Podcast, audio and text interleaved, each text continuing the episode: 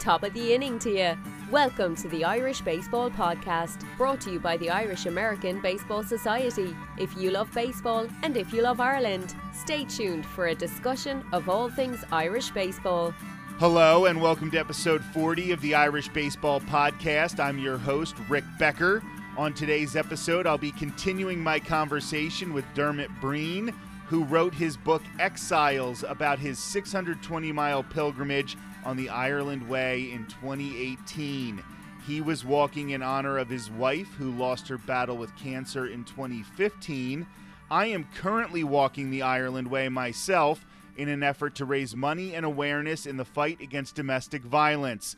I wanted to ask you, Dermot, was it therapeutic to have this much time by yourself on the trail while trying to cope with such a tragedy? It's, um, I would say that the therapeutic aspect of walking cannot be underestimated, quite honestly. It's um, an incredible way of just giving yourself time mentally to work through issues from the past or whatever form they may be that are troubling you. Uh, it just gives you time to process them and to, as you say, come to terms with them in your own way. It's not easy, it's not a quick fix there are no quick fixes to a lot of these um, mental issues, but it does. It, I think it's a very powerful way of, of, of doing it because um, when you're walking, and the Ireland Way is great for this because there are, and there will be for yourself, long periods of time when you are on your own. It's you and your demons, and you either run away from them or you tackle them and face them. And it just gives you time to work through those issues. Um, time which you otherwise wouldn't have because there's so many distractions in life, and you just don't really get the opportunity to process them the way you need to. I found that um, probably for me, all three walks have certainly had that important aspect to it. The um, Camino's great for that actually because in a way there you, you can be alone or you can be with a lot of people I mentioned hospitality being the key word in, in the Ireland way. For me, with the Camino, camaraderie was the key word because there are, as you alluded to earlier, there's so many people actually complete that trail. There are different trails you can go on. I did the, the Camino del Norte, which is a northern route, follows the coastline along the north coast of Spain. It's a bit quieter than the traditional French route, but even there, you have the opportunity to meet a lot of people, and um, everybody's going the same direction, as it were. So there's that commonality, there's that common bond. Very easy to strike up friendships, but at the same time, everybody respects your needs as a pilgrim. If you want to be alone, you can be alone. The Ireland Way, as I say, it is. You're probably right to to start. Do it first while you're younger and fitter um, because it is it is challenging. You spend a lot of time on your own.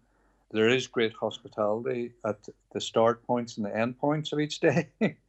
you do occasionally bump into people on, on the route as well. It's not all over mountains and hills. You do go through little villages and towns as well. In terms of just having that time to think through things and, and process things, it's invaluable. And I would say as well, equally for me, the, the writing was extremely important because that again just um, it allows you that time to articulate your feelings and your emotions and put it down on paper and exercise those demons in whatever way you, you, you feel able to do it. So you mentioned hospitality a number of times during this conversation, and obviously what happened as you were completing your journey was an incredible example of that hospitality. But where was a place that you stopped or that you spent either a few hours or maybe a day or two that you weren't expecting to find? Where was a hidden gem that you found oh. along oh. the route?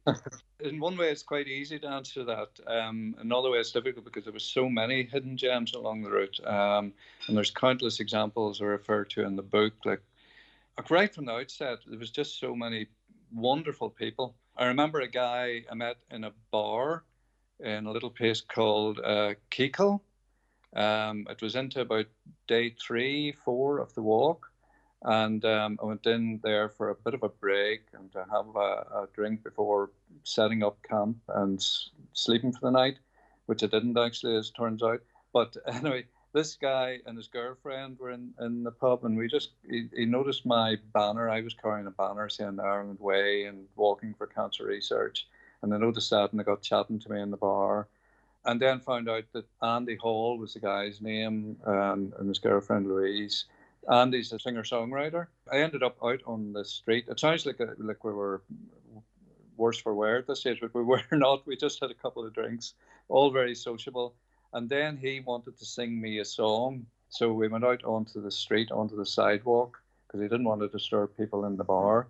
And he actually sung me this song out in, you know, about 11 o'clock at night in the dark on the city street.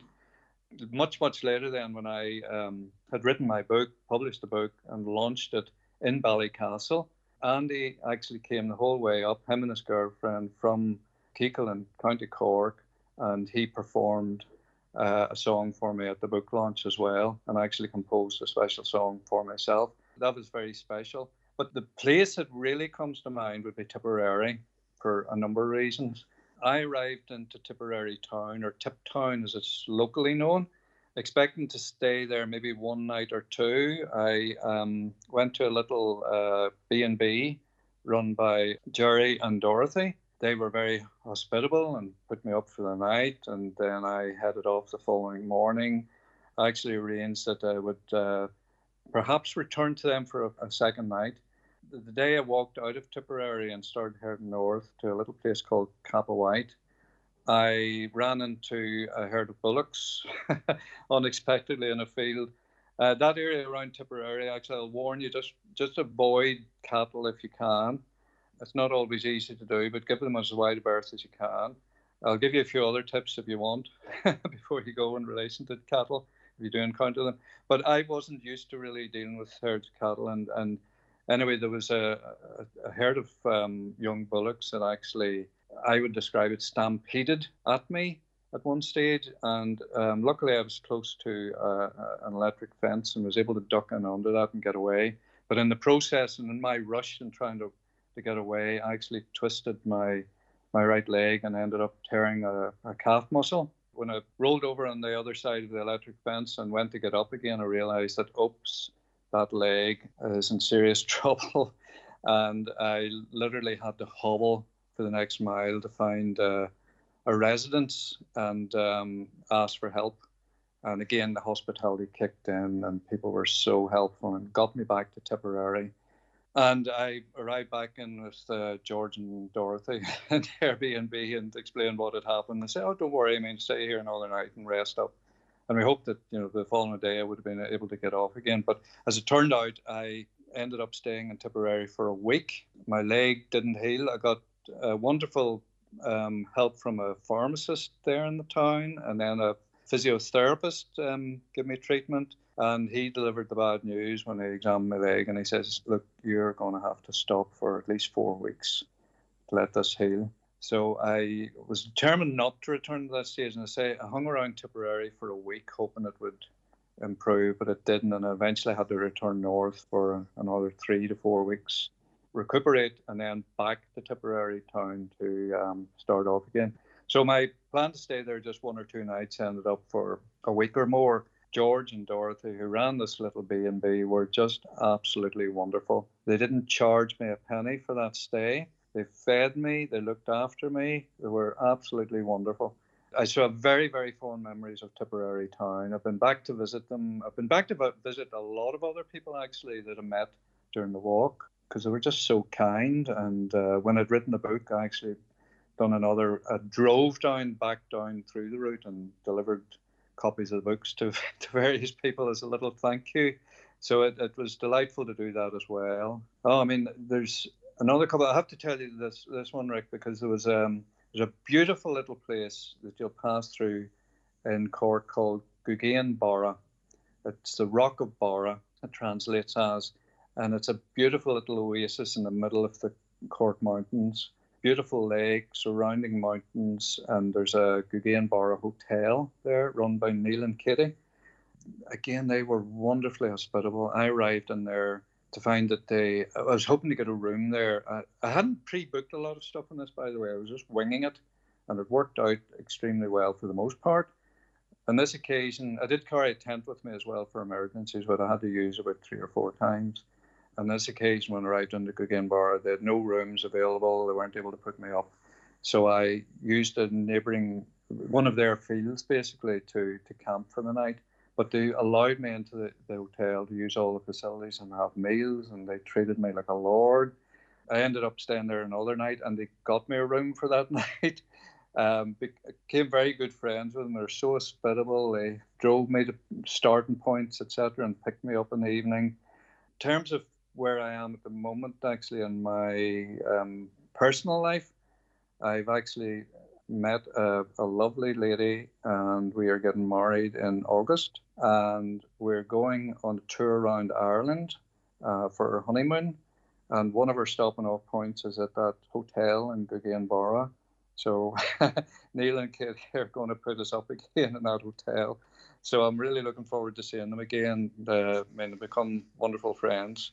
So just just throw that in as an example of just how life throws you these curveballs. Some of them are you don't want. Some of them are just wonderful, and you just welcome and embrace them with open arms. Well, first of all, congratulations.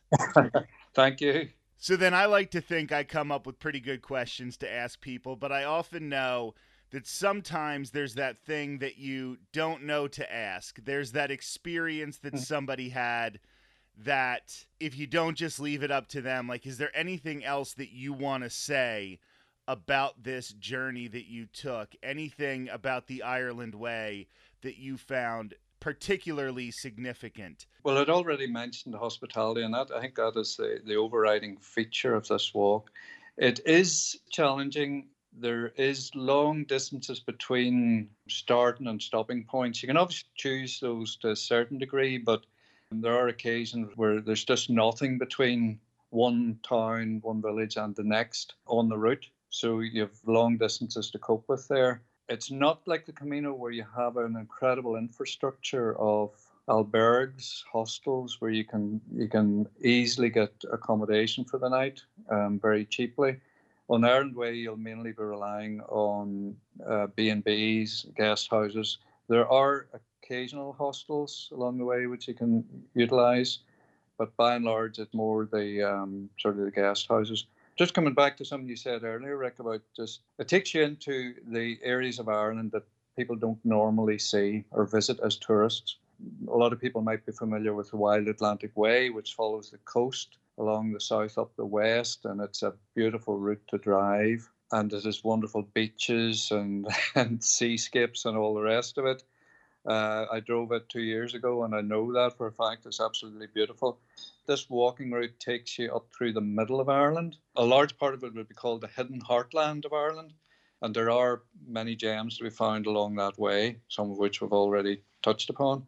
You're sort of exploring and um, encountering places that you, you wouldn't normally encounter but nonetheless beautiful for that. There's a lot to offer. We talked earlier about the preference of the way to do it. Um, certainly south to north was the way I wanted to do it because I wanted to finish in Ballycastle. When you get to the north coast of Ireland, it is absolutely stunning. For a large part, it's the Causeway Coast along the north coast of Ireland, and you're going through places like um, Castlerock and Portstewart, Portrush. You pass Dunluce Castle. You go through the Giant's Causeway, which is a World Heritage Site. Very interesting rock features there. You have the sea to your left, practically the whole time you're walking that. And that's a three to four day walk um, going along that stretch. And it is absolutely stunning, particularly if you get the good weather. Uh, but even in wild weather, it can be equally dramatic. You just have to watch you don't get blown off the cliffs. a, there was another neat little. I've, I've, mentioned about coincidences as well, and there was coincidence with the uh, the Sullivan Beare story, that Irish chieftain. But there was also another neat little thing that sort of sold this trip to me, and that was um, there's an Irish fairy tale or folk tale called The Children of Lir, and I've been very, very familiar with it um, because my wife, late wife, was from Ballycastle. Part of the folk tale relates to Ballycastle, and it's all about these children of a king where the, there was a stepmother who um, got very jealous of the king's relationship with the children and she turned them into swans basically and banished them for 900 years. And they spent 300 years up off the, the Sea of Moyle off Ballycastle and 300 years in the centre of Ireland, 300 years out in the west coast of Ireland. And then after that time, they changed back into humans. They came ashore, changed back into humans, but they were incredibly old and obviously didn't live very long. It's very sad. It's one of the Irish sorrows, it's called. It's a very sad folk story. But where they came ashore is reputed to be down in close to Castletownbere. And there's a small monument there um, marking the, the, site where the, the swans were reputed to have come ashore, uh, the, the, children of Lir. And in Ballycastle, then there's uh, an iconic sculpture on the seafront of four swans, sort of a, a metal sculpture of four swans. A beautiful location and that's their dedication to the children of Lir. So again, you had this the start and the finish had this very strong link to this old Irish folk tale that I was very very familiar with. And uh, the front cover of my book, actually, you'll see, and no doubt you will do it yourself. I look forward to seeing the photograph at some stage in the future. All pilgrims that walk, or, or trekkers that walk from the south to the north and finish in Ballycastle, that's the touchstone that particular um, sculpture on the seafront of Ballycastle. That marks your end point. So there's been lots of photos of happy souls arriving at that destination over the years. So as I say, I look forward to seeing your you posing beneath that statue at some stage as well. In fact, if you let me know when you're going to be there, I'll, I'll try and make sure I'm up there myself. Well, that's very kind of you. I tell you what, this was such a fantastic conversation. I really, really appreciate it. Thank you so much for being here. You're very welcome, Rick. I was um, delighted to be asked, and, and it's been a joy talking to you. As I mentioned, I'm using my pilgrimage to raise money and awareness for CASA of Pinellas County, Florida, to help victims of domestic violence. To donate in honor of my efforts, every dollar will go directly to the organization at casapinellas.org slash walkwithrick slash. That's C-A-S-A P I N E L L A S dot org slash walkwithrick slash. I'm Rick Becker. We will return to the baseball talk in two weeks. Thanks for listening to episode 40 of the Irish Baseball Podcast. The Irish Baseball Podcast is a production of the Irish American Baseball Society. Visit us online at irishbaseball.org and remember, there's no place like home.